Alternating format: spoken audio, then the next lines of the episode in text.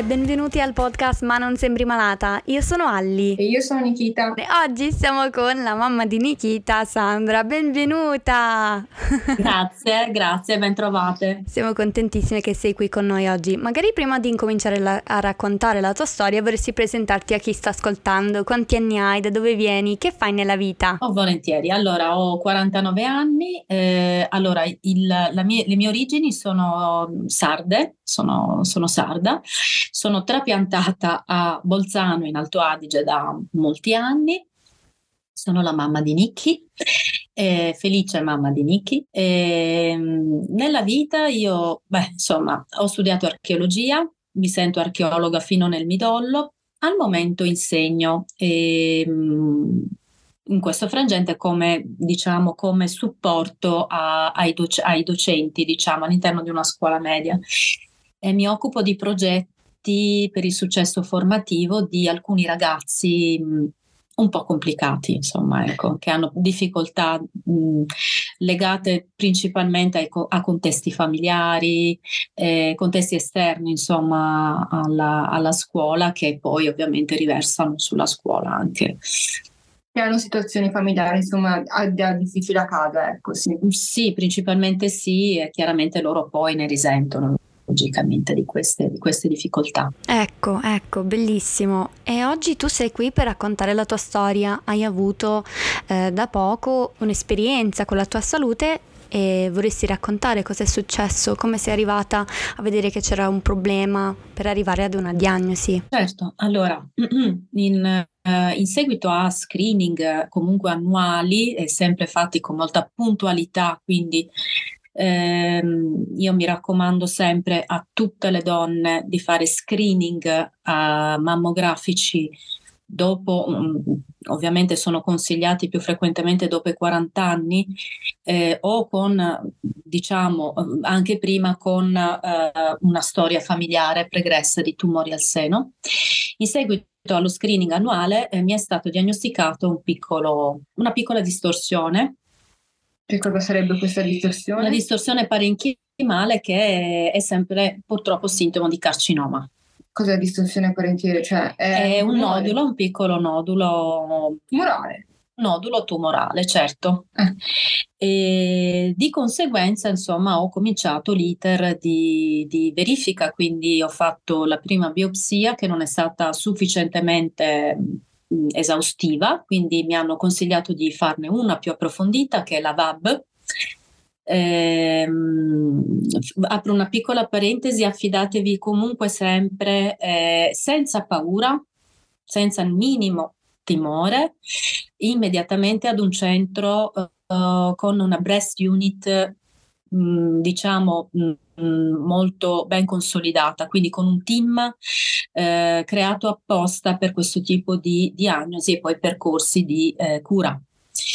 Eh, io mi sono rivolta all'ospedale Santa Chiara di Trento subito, sia per fare la VAB, che è questa biopsia chirurgica che è molto più approfondita, e poi per l'iter successivo, quindi chirurgico, eh, sempre a loro.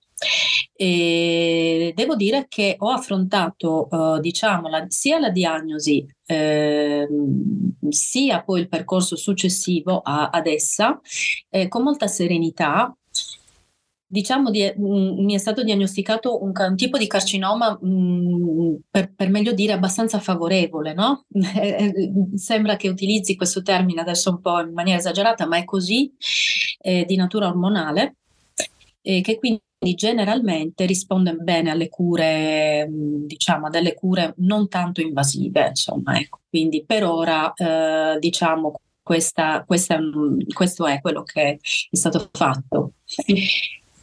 E, mh, sono stata operata poi in seguito appunto all'iter eh, preoperatorio il 16 di marzo e- ed ora proseguiremo con eh, diciamo la, l'approfondimento in, in seguito appunto all'istologico che è stato fatto in queste settimane e, e vediamo cosa dicono i medici. Ecco, però io sono molto molto tranquilla, molto fiduciosa perché eh, il personale è stato veramente mh, spaziale, molto, veramente molto preparato sia dal punto di vista tecnico che umano. E oltre a quello hai fatto un'operazione tu, giusto? Sì. Cioè cosa ti hanno fatto esattamente? Allora, mi è stata fatta una quadrantectomia. Che sarebbe? Allora, eh, una, diciamo, mi è stato individuato il quadrante specifico in cui era situato appunto il piccolo nodulo. Eh, mi è stato asportato nel, nel frattempo, quindi nel, nell'iter intraoperatorio, mi è stata praticata anche mi è stato praticato un istologico eh, del pezzo operatorio, quindi scusatemi se eh, utilizzo questa terminologia un po' più specifica, eh, che si serve di un congelatore. Quindi è stato fatto un istologico, diciamo, da emergenza per verificare che fosse, i tessuti fossero puliti. Cioè, no? puliti in che senso? Eh, Senza... Che non ci fossero cellule tumorali, quindi invasione infiltrante. Ecco, for- fortunatamente eh, era tutto negativo, come anche il linfonodo sentinella precedentemente, quindi... Spiega cos'è linfonodo sentinella in modo che, perché quello è importante, insomma, lì certo. determina diverse cose linfonodo. Cos'è linfonodo sentinella e cosa vanno a fare su questo? Allora, il linfonodo sentinella, allora, eh, noi abbiamo una stazione, delle stazioni, diciamo, ecco, sotto, eh, dal punto di vista ascellare parlo, perché per quanto riguarda il seno si analizzano le ascelle, eh, I linfonodi sono una sorta di stazioni di mh, filtraggio, ecco, eh, attraverso le quali ehm, diciamo il sangue viene, come dire, mh, controllato, ecco, diciamo così. Se, infatti linfonodi sentinella eh, non ce n'è uno, ce ne possono essere più di uno, come nel mio caso. Eh, inizialmente ero un po' preoccupata, però mi è stato detto no, guarda che ognuno è fatto a modo suo quindi ci possono essere più linfonodi anche da, da estrarre perché eh, diciamo fis- fisicamente tu sei fatta così. Ecco, quindi eh, nel mio caso ne sono stati estratti tre da analizzare e, ed erano negativi quindi fortunatamente puliti. E se eh, fossero stati positivi, cosa sarebbe? Cosa... Allora, avrebbero optato per, una, per una se, un sezionamento, quindi un sezionamento e asportazione de, della, delle stazioni linfonodali patologiche, diciamo, ammalate in quel caso, o parziale o totale. Ma quindi mh, mm, significa che sarebbe in metastasi oppure un'altra cosa? Mm, no, mh, mm, no, diciamo che eh, tendenzialmente non è proprio una metastasi, mh, ma che in quel momento il tumore ha passato le ah, difese. Okay. Le difese, diciamo, le prime stazioni di difesa che sono i linfonodi ed è meglio asportarli. Eh. Insomma, tu in poche parole, grazie alla prevenzione, sei riuscita Brava. a beccare in Bravissima. tempo il tutto. Perché esatto. se non avessi fatto quella mammografia, eccetera, in eccetera, tempo. insomma, sarebbe andato avanti Sarebbe proseguito, avrebbe proseguito il suo iter, diciamo, purtroppo di, di sfacimento. Ecco. Però c'è da dire che non tutti possono permettersi una prevenzione perché spesso c'è un ritardo anche per prenotare una mammografia. Purtroppo, Bisogna... purtroppo in, sì. In Italia c'è questo problema che negli ospedali cioè, eh, a meno che tu non sia già stato un paziente oncologico, oncologico esatto, brava. E che ti danno la precedenza, cioè la mammografia la prenoti molto, cioè ti danno l'appuntamento tanto avanti, c'è gente che aspetta sì. anche quanto... E, e, si è costretti tante volte a prenotare in privato, è eh, una cosa scandalosa. Nonostante Io, la sanità italiana sia pubblica. Cioè. Pubblica e funzioni benissimo, fra l'altro, perché abbiamo dei professionisti all'interno dei nostri ospedali. Non sempre. In linea di massima, diciamo, veramente preparati e vi assicuro che io, almeno questo è quello che ho visto, io ho trovato dei, sempre dei medici, tu per quanto riguarda me, poi eh. purtroppo per quanto riguarda invece la tua esperienza, con qualcuno mi sono pure attaccata eh. a parole. È brutto da dire, però ecco, è, stato, è stata una sofferenza, insomma, anche per me come mamma. Per quanto riguarda invece la mia esperienza ho sempre avuto a che fare con dei veri e propri professionisti e molto prudenti, fra l'altro.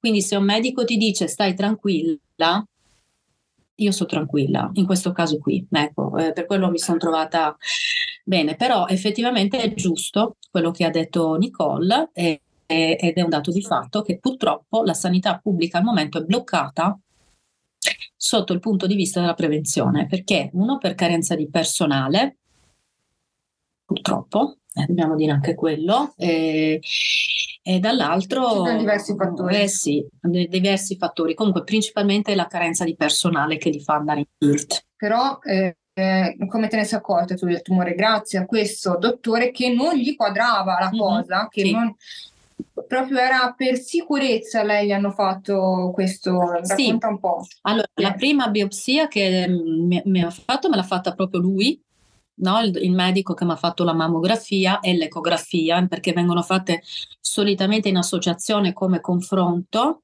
questo è importante, e mi ha fatto questa prima biopsia che è uscita negativa però. E lui stesso ha ammesso che forse non era stata fatta in maniera così precisa perché il tumore era molto piccolo, tra l'altro, fortunatamente. Ed era risultato negativo, ed era risultato grave. negativa, esatto. E anche la, il patologo, che comunque era quello che ha fatto poi la, che ha preso i tessuti per analizzarli, ha consigliato vivamente di rifarla. Mamma mia, però è una fortuna questa, perché sappiamo quante volte queste cose non vengono, eh no, ma non sarà niente. Ecco, esatto. è una fortuna esatto. enorme. Esatto, e quindi per quello ho fatto una seconda biopsia più, mh, molto più approfondita, quindi chirurgica in questo senso, un vero e proprio. Mh, voglio consigliare a tutte veramente di, non, di andare tranquille, cioè tutte hanno paura del dolore, della, di quello che può essere la conseguenza.